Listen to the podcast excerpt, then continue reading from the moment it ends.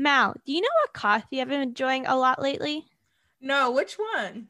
I have been enjoying free lunch coffee's medium dark roast blend. Ooh, me too.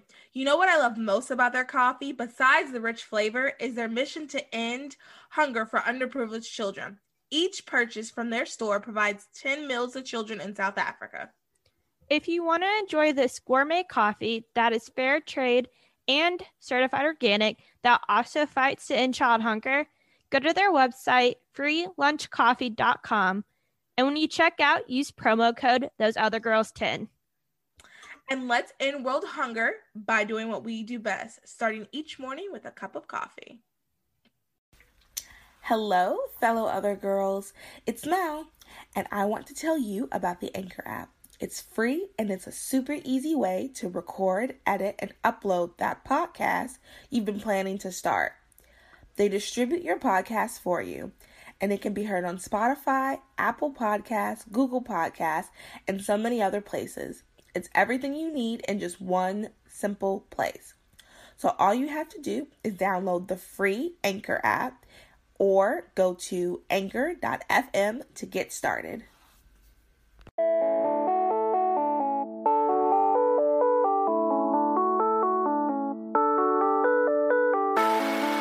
Can't relate to cancel culture, hookup culture, or victim culture? well, neither could we. We created this platform for those other girls. Girls like us who want to give a different perspective from a Christian and conservative worldview. We talk about life, work, relationships, and everything in between. Let's be those other girls that don't just talk about culture, but change culture and bring back traditional values.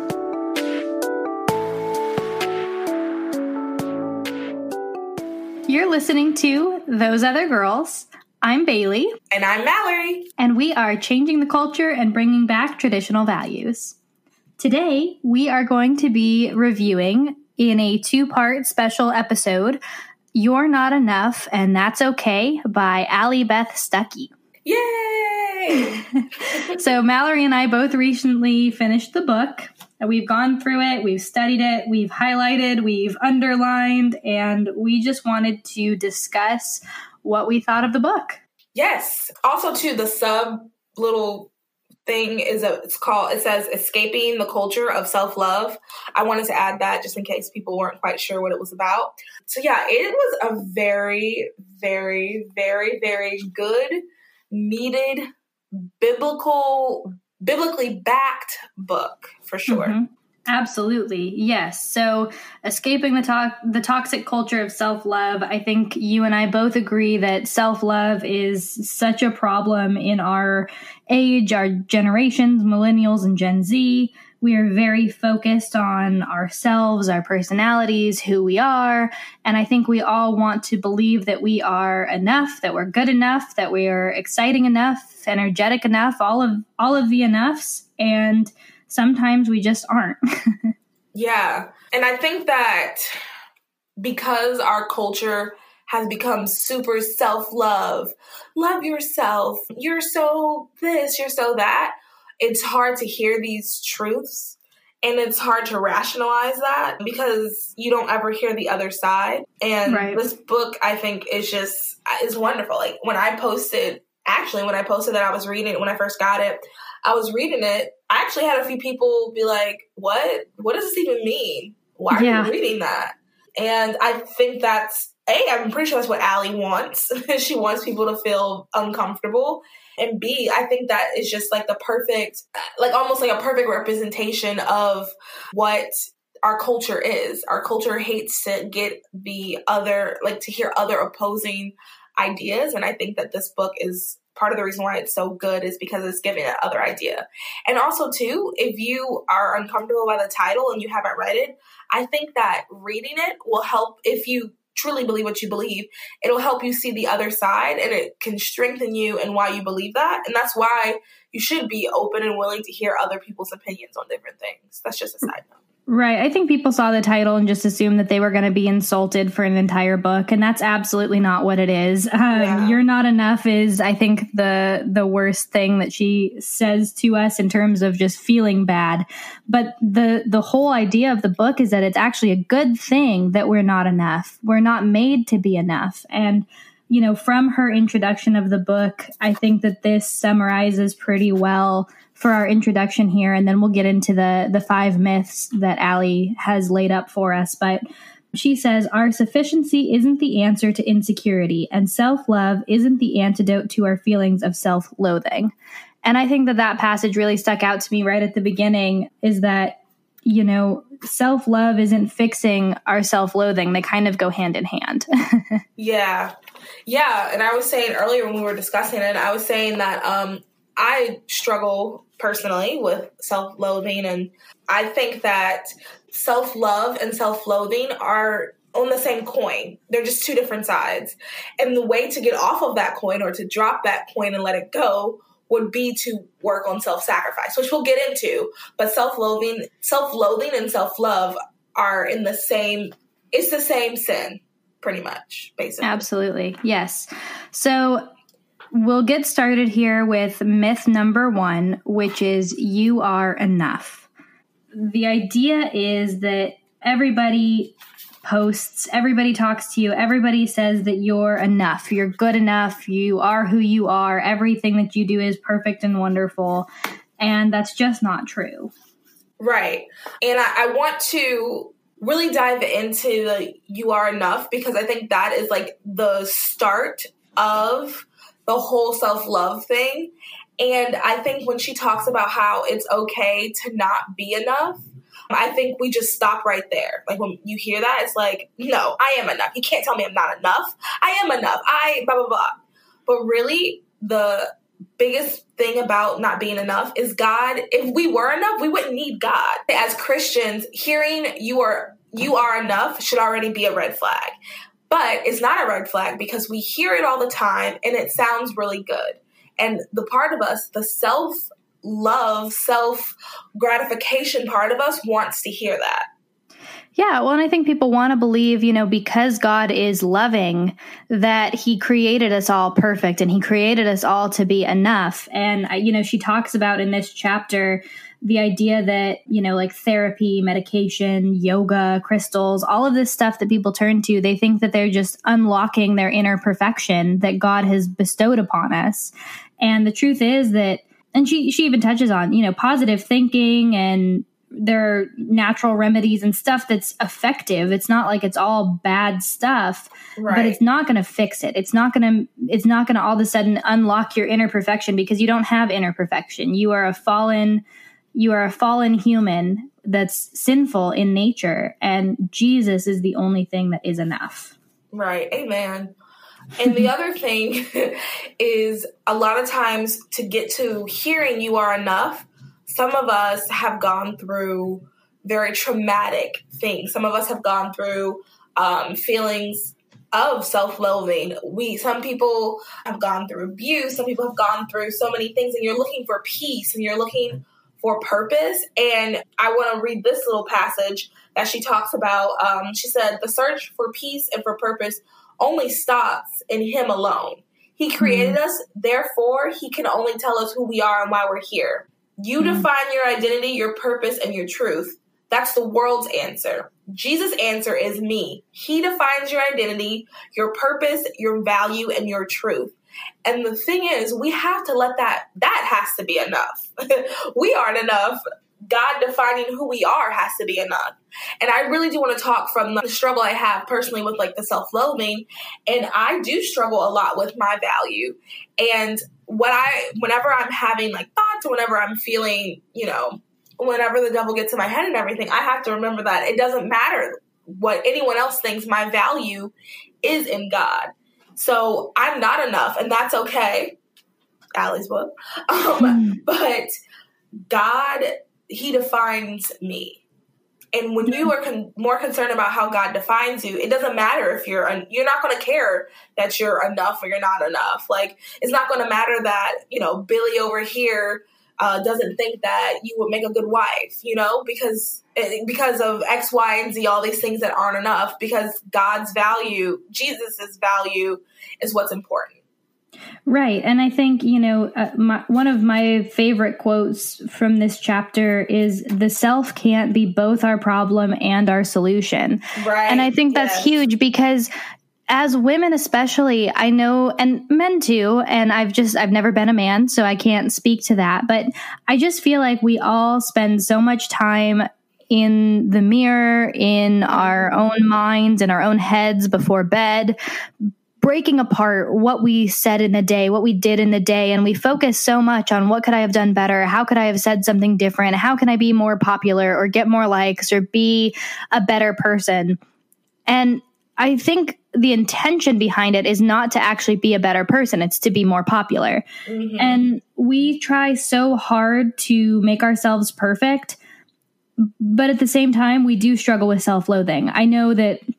You know, I struggle so much with insecurity about, well, I'll hang out with friends and, oh, what did I say? Was that stupid? Should I have kept my mouth closed? I, I shouldn't have said that.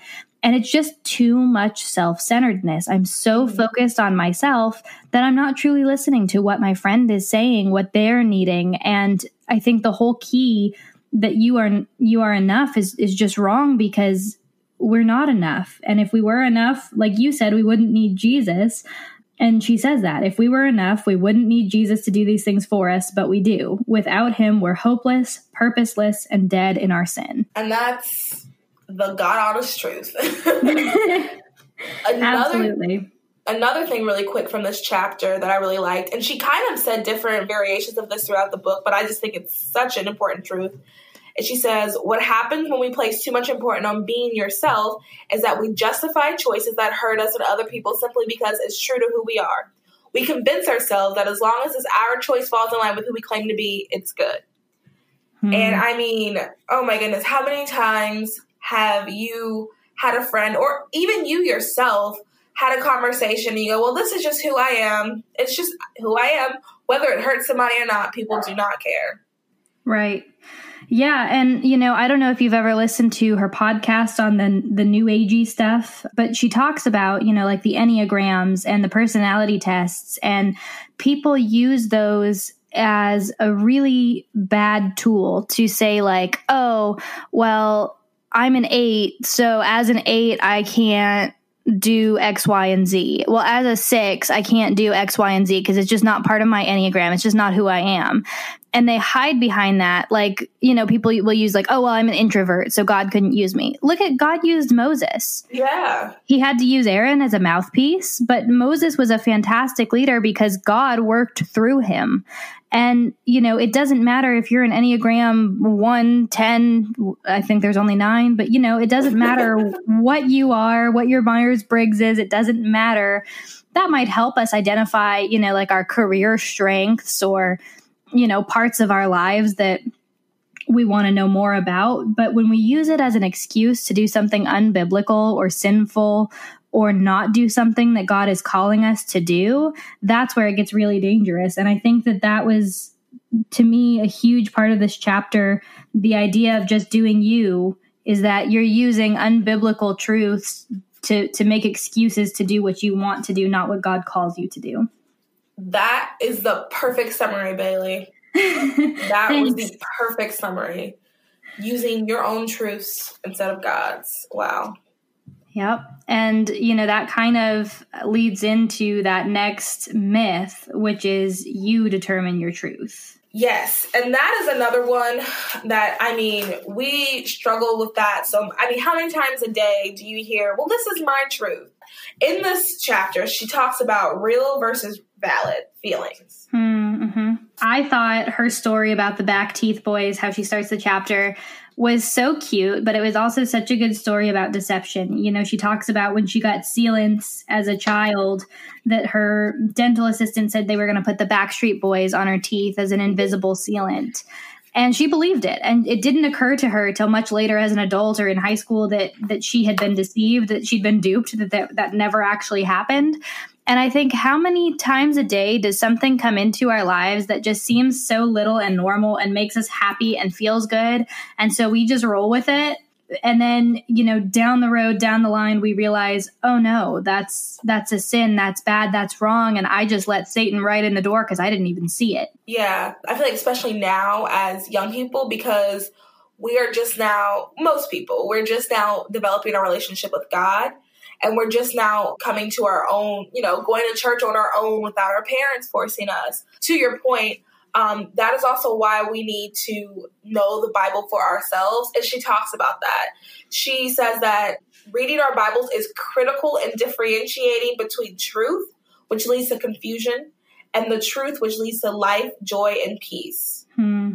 And I think that is so important. I know that I am really working on reading the Bible for myself and knowing things because theology I know that there's like some people who believe theology is like unimportant and not that big of a deal, but theology is very important. The truth matters. And we, the only way to find out what the Bible really says is for you yourself to read it. Right. Not to sit in church and just hear what the pastor has to say. Because at the end of the day, pastors are human and they're going to put a little, not a spin in like necessarily a negative way, but they're going to be preaching from their under from their understanding of the Bible, and you know, right. And she talks about you know rather than teaching right. what scri- Scripture means and what it says about God, they highlight what Scripture means to us and what it says about us. And so this was when she was talking about the meology theology, where it's very self-centered, self-focused. Mm-hmm. So it's what is God going to bless me with? What is God going to give me? What does God guarantee me?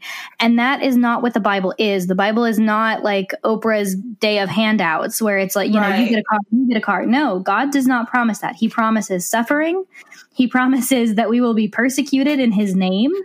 And God does use these tools. He gives us money. He gives us resources, food, clothing. He gives us all of these things as a blessing, but we're not guaranteed any of it.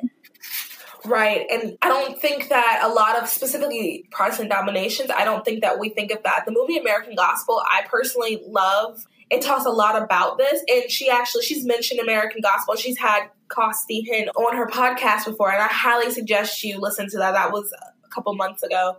And she talks about the idea that a lot of us are thinking of God, in, or in the movie, it talks about how a lot of us are thinking of God as like this genie and like, uh, mm-hmm. Uh, every message is about what God's going to do for us, what God's going to do for us, and that's just not the that's not the gospel. That's not what the Bible is about.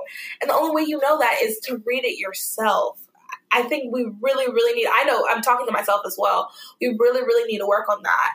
And one thing, just like a suggestion that I've been doing, is this series called B. It's the B series, and you can look it up on Amazon. And what it is is like commentary on different uh, books of the Bible. So I'm reading books of the Bible just randomly throughout, just going through.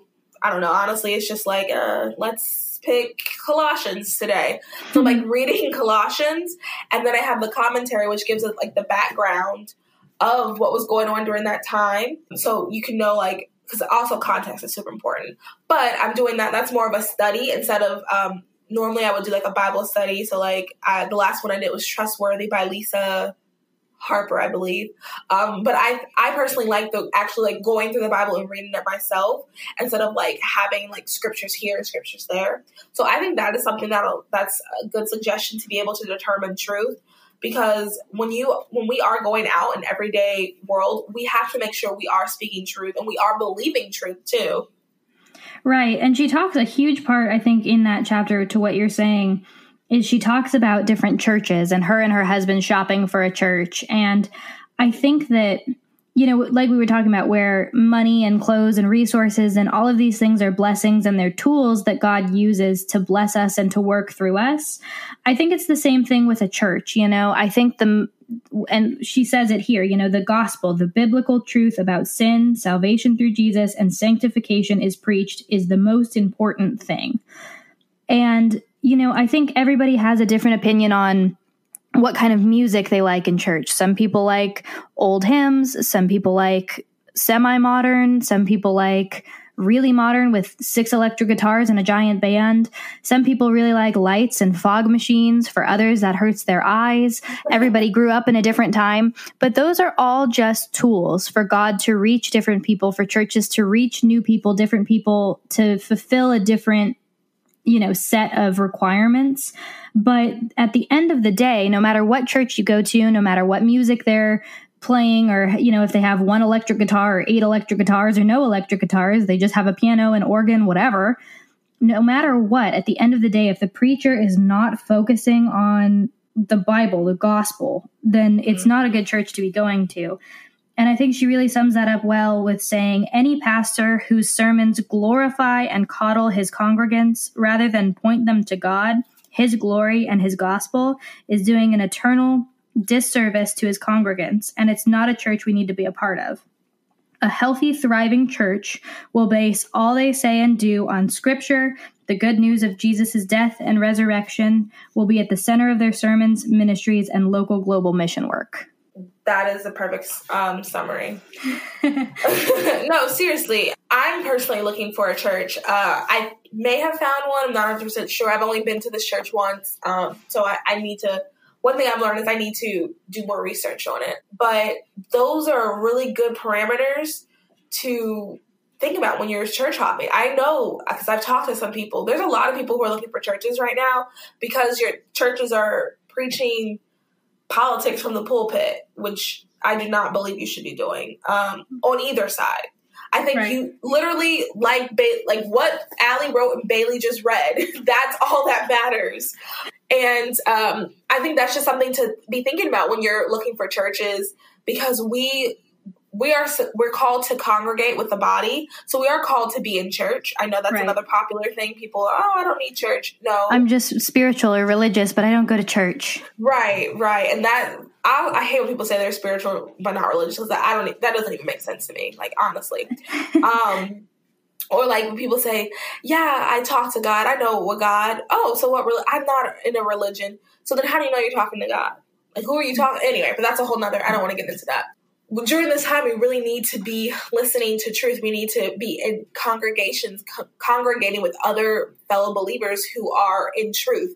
Because also, too, you know, I am, I have a political, everything goes back to politics for me, just because that's just how my mind is right now, especially like with where my life is. But like, especially with everything going on, as Christians and as conserv, like there's a difference between being a conservative and being a Christian conservative. As mm-hmm. a Christian conservatives, we have a different calling. We have to go about things in truth. So sometimes, as a Christian conservative, what you say or do is going to be a little bit different because as a Christian, your truth, truth is what we go by, and our truth comes from the Word of God. Absolutely and you know that's and that's what she gets into next is that we're on a tra- trajectory toward truth and i loved this chapter because I feel like you know, even though we're Christian, like you said, when you read the Bible for yourself, it's different and you learn yes. something new from it every single time you read it. And what Mallory would learn versus what I would learn from reading the exact same scripture, we'd probably pick out different verses, pick out different things that stood out to us, and hear different things from God because we're in different phases of our life. And so, mm-hmm there are things that we have not yet learned are sinful. There are things that we don't know that in a year from now we will know and will have to repent of. And so I think people get this idea that Christians think we're perfect and that we know everything and that we're, you know, these holier than thou people. And it's no, I, I don't know everything. I don't know everything at all. I'm not saying that I do, but I do think that the I do know that the Bible has 100% of the answers. It has the truth. It holds everything we need. I may not have learned it yet. I may not have prayed for that wisdom yet. I may not be there yet, but the Bible has it. There's nothing that the Bible can't answer for us. Amen. And then she gets into cancel culture. Which I think we've talked about quite a bit in our in our fantastic podcast, and I think we will continue to. Um, but I think too, you know, when you are trying to determine your own truth, then of course it's subjective. And so as soon as mm-hmm. somebody disagrees with you or they dislike what you're saying, they're not going to want to hear from you anymore. So they'll get you removed from Twitter, fired from your job, suspended, whatever they can do, they will do so that you're not in their world anymore. Yeah. And to your point, there's nothing you can ever do to if true if the goalpost of truth is always moving, there's nothing you can ever do that will be the truth. So it doesn't. It, I feel like it cancels itself out. It does. And I think as Christians, we look at people and we realize that they were made in the image of God, that they are someone to be loved regardless of their opinions, their policies, their politics, their religion. It doesn't matter. They are made in the image of God. God loves them. So should we. And I think that that's so huge because when you determine truth, then you just hate whoever you want to hate. You make mm-hmm. the rules of morality. But when we follow God's morality, we know that we can love everybody without fear because God loves us. Right. And my biggest thing whenever I talk about truth with people and like, um, I've truth, the truth sometimes does hurt and sometimes it's uncomfortable. Mm. That doesn't change that it's the truth. And I always get the pushback, well, who are you to tell us what the truth is? I'm not the arbiter of truth. And I thank God because, you know, I, there's many times I do things that I know are wrong and that's not good. So you don't want me in charge. Um, right. But, right. The best part about Christianity is that we do have something to go back on that has a truth that's unchanging. Hebrews 13 8 says that Jesus is the same yesterday, today, and forever. So everything in the Bible that's the truth is the truth no matter what. So if we make up truth, it's going to change. For a while, it was true that slavery was okay. Now we have changed and said it's not true. So what's going to be next? You know, like we are humans, we are flawed. We do not, we cannot tell people what the truth is. We need something that is unchanging. Right. Something and you can see is, yeah. in that slavery, you know, human error is rampant and you know people's opinions sure. culture changes you know so back then it was culturally acceptable to own slaves and then everybody came to their senses and said this is wrong and i mean obviously not everybody did a lot of wars were fought a lot of lives were lost but it was a worthwhile fight and i think the opposite happened with abortion it wasn't legal, which was a good thing. And then people changed their minds. And I think that we'll see culture change their minds on what is and isn't allowed. And that's what, you know, the next thing she gets into is uh, social justice and intersectionality. And I think it's so satisfying to know that even if your enemy doesn't have anything bad happen to them on earth, isn't punished immediately, you don't get to see it it's nice to know that at the end of the day, God is going to be the one to distribute judgment, to distribute mm-hmm. punishment, that I don't have to be the one to choose. You know, they say an eye for an eye, and that was written for a reason because the natural tendency is you took my eye, I'll kill you you know, we always want to overcompensate. And how good is it to know that God is going to be just and fair and dose out the correct amount of punishment for every wrongdoing? And that includes our own. You know, we're all going to have to answer for every idle word that we say. We're all going to be punished and judged regardless of our belief in Jesus. The day of judgment does come. And thankfully we have the answer of Jesus paid it all. Jesus paid my sins.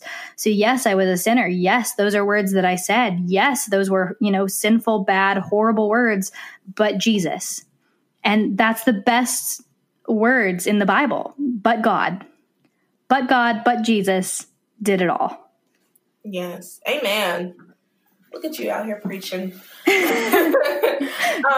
and I just want to add too about what talking about social blah, blah, blah, talking about social justice i want to add this part. So as another thing about me is i really do want to help people. And bailey's the exact same way. Like we genuinely care about people. We genuinely want to help and like want to I mean, also the Bible calls us to do that too. Um, so, you know, with the whole social justice thing, at least for me, it was a little confusing because I knew that social ju- the things people were saying was wrong, but I it, it was hard to rationalize why it was because of course you want to help people like if some if injustice happens of course you want to see justice. What she says here i think is really good and i'm gonna read it really quick. She says but our fight for the least of these needn't be lumped in with the secular world's definition of social justice.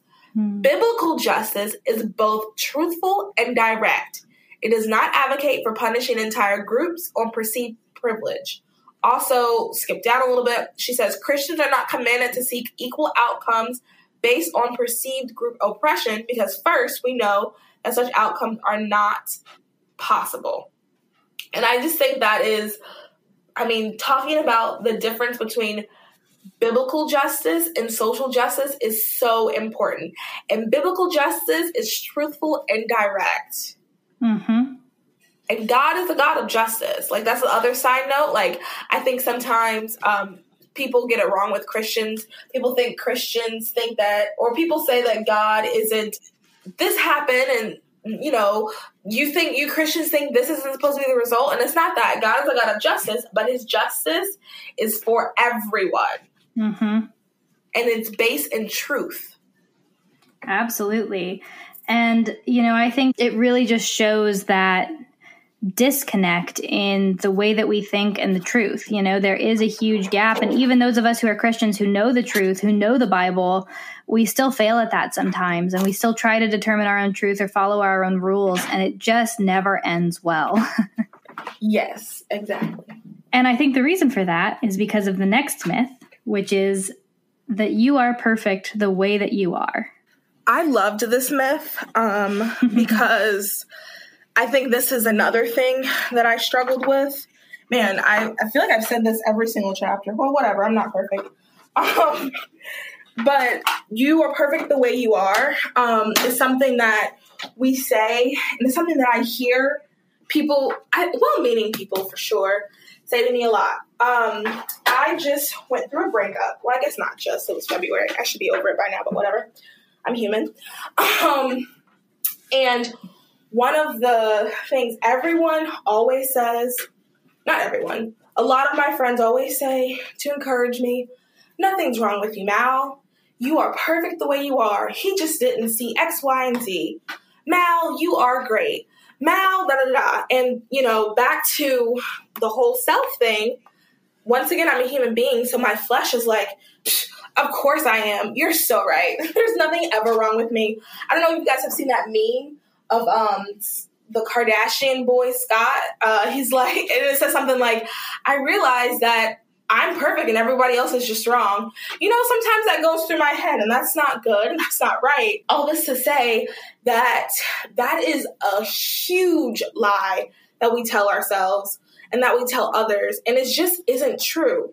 It's not true because we're human and we're fallen, and it allows us to make bad excuses for things that we do. Um, which brings us to the quote I wanted to read, and it says, You're perfect the way you are leads us to accepting parts of ourselves that we should be rejecting, making excuses for ourselves when we should be repenting, and believing things about ourselves that should hold no lasting value. Hmm. And that is the biggest problem with you're perfect the way you are. Right. And you're perfect the way you are is very closely related, obviously, with You Are Enough, which this is the chapter where she does touch on the Enneagrams. Um, and in my world, I feel like pride has been brought up a lot recently with this book, in the church sermons I've been going to, in talking with my husband about ourselves and about other people.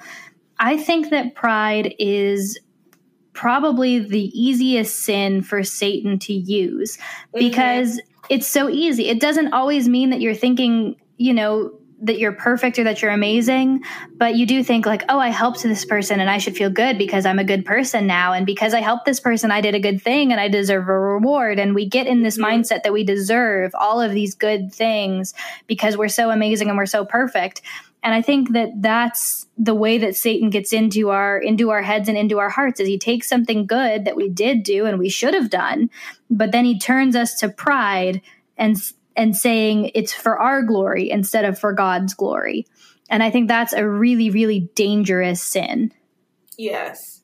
Yeah. And pride isn't two things too. I think pride also too, we use um we use pride in other ways in the sense of like I'm too proud to ask for help. Things like that too. Mm-hmm. When you mm-hmm. can ask your a brother and sister in Christ for help. And not even, I don't even necessarily mean like asking for money or like help to start something. I mean help in like, hey, I'm struggling with this sin. And I really, because certain sins we do need our brothers and our sisters to help us with. And like, hey, I'm struggling with this sin. I really need some help. But mm-hmm. if you mm-hmm. think you're perfect the way you are, like she said, you make excuses. Well, you know what? I am perfect the way I am, and this is just a little tiny thing. Yep. And you know, then she leads it into body positivity because I think that, especially again, I say this as women, I'm sure men are insecure as well. Uh, I know that I've struggled in my life. I had really bad acne. I still struggle with getting acne. I'm an esthetician. I spent six months at school literally learning how to take care of my skin and still have skin problems. Some things are genetic, some things are bad habits. We all gain weight. I've struggled with weight loss. You and I have had our weight loss episode. We've talked about mm-hmm.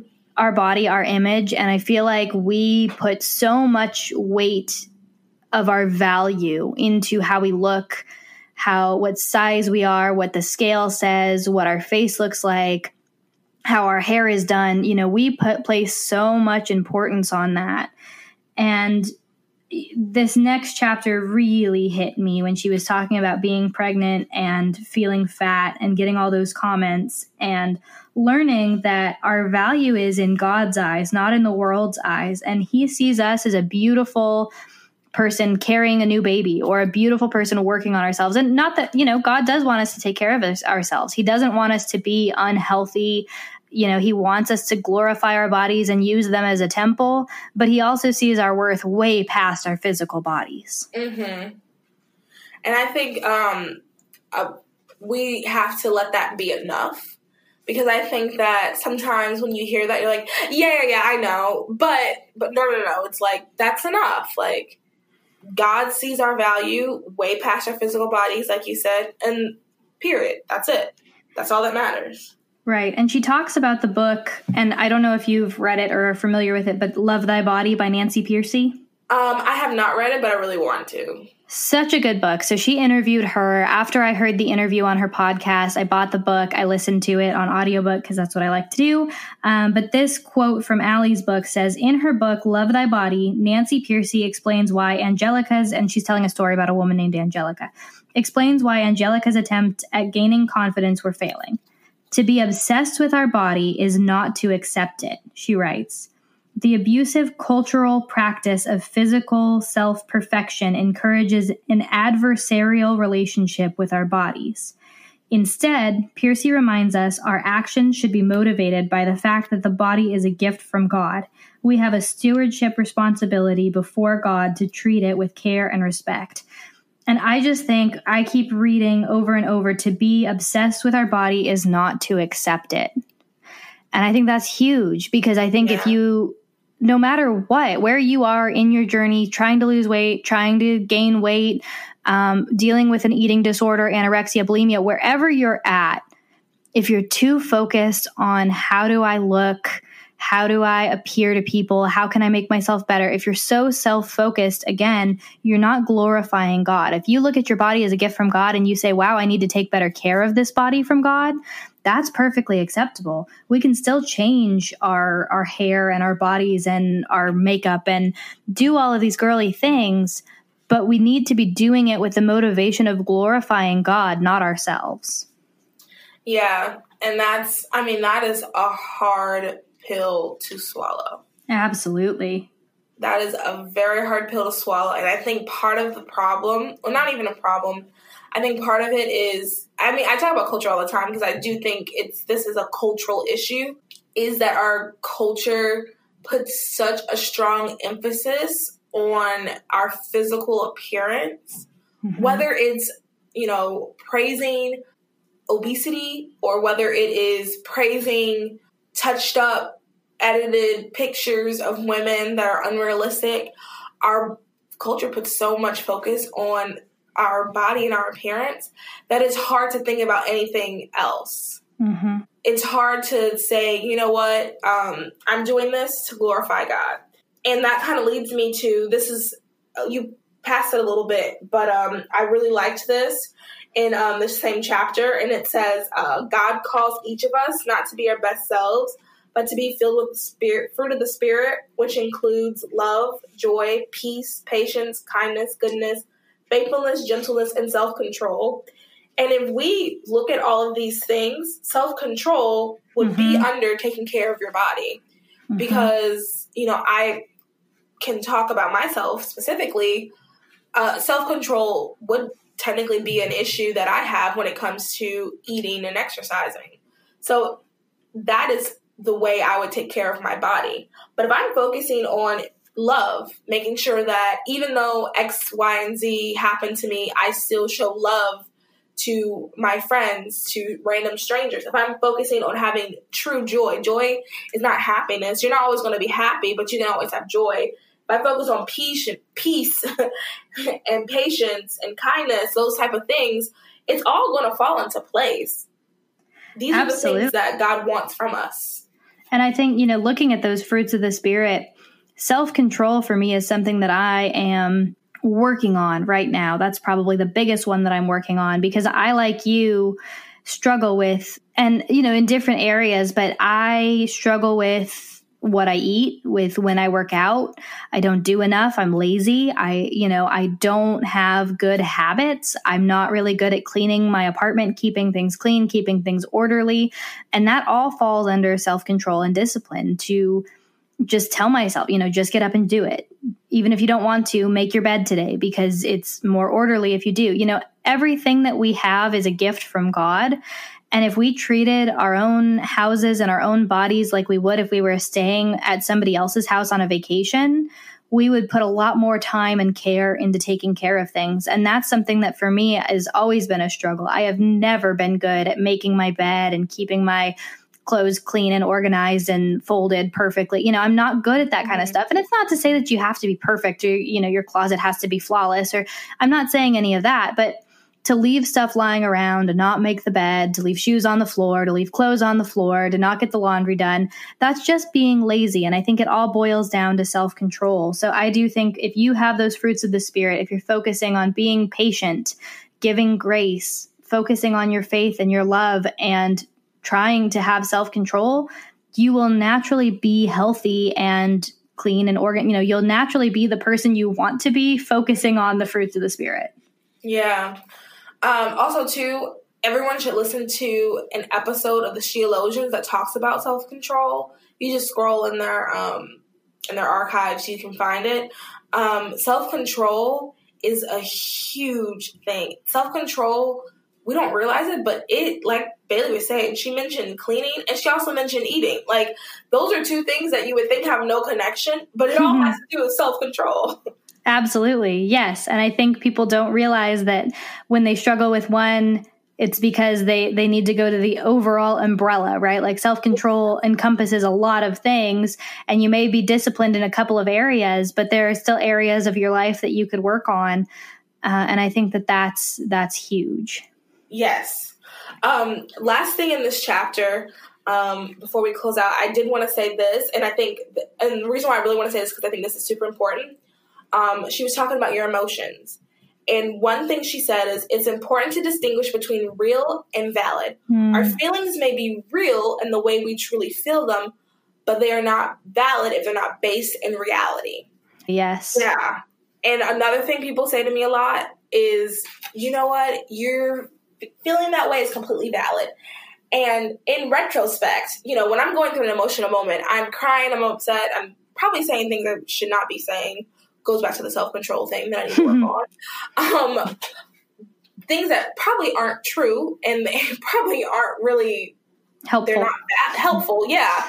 And hearing, you know, what your feelings are valid isn't. That's not helpful either. Correct. That's not. Um, as friends, we shouldn't be validating untruths. We can be val- We can say, "Hey, how you feel right now?" When you a perfect example. When you break up with someone, you feel like the entire world is ending. You're going to die alone. And like, I remember I told one of them, I was like, I don't even like cats. I'm going to have to buy a bunch of cats.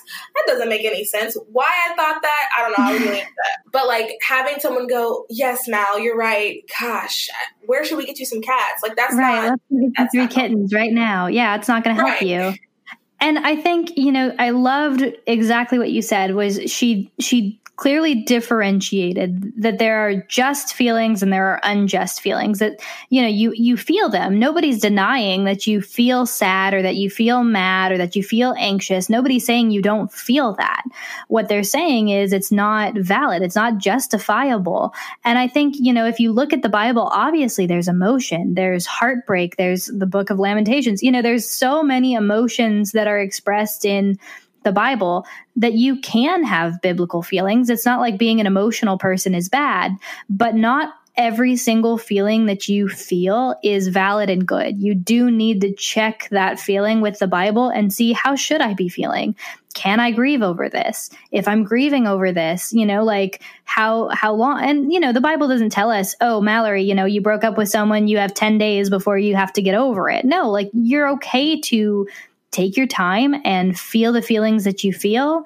But you do have to realize that some of those are not okay. Some of those are not good. You know, you don't need 10 cats. You don't need to feel like you're going to die alone or hate everybody. It's not okay to hate people. And even though we might get angry and angry is okay, we can't hate because hate is the same as murder, right? So I, you know, I think that that chapter was extremely enlightening um, to, to hear the difference between real and valid. Yeah, I think this was my favorite chapter, like in retrospect. Yeah, well, uh, we're going to be on the next episode digging into the one that you were most excited for at the beginning, which is that you're entitled to your dreams. So we will pick back up on that on our next episode. Thanks for listening. Bye. Bye. Thank you for listening to Those Other Girls with Mallory and Bailey. Make sure you like, comment, and subscribe on all of your favorite podcast platforms. Head over to our website, thoseothergirls.com, to read our blogs and receive exclusive content. And connect with us on Instagram at Those Other Girls Podcast and on Twitter at TOG underscore podcast. Those the girls, changing culture and bringing back traditional values.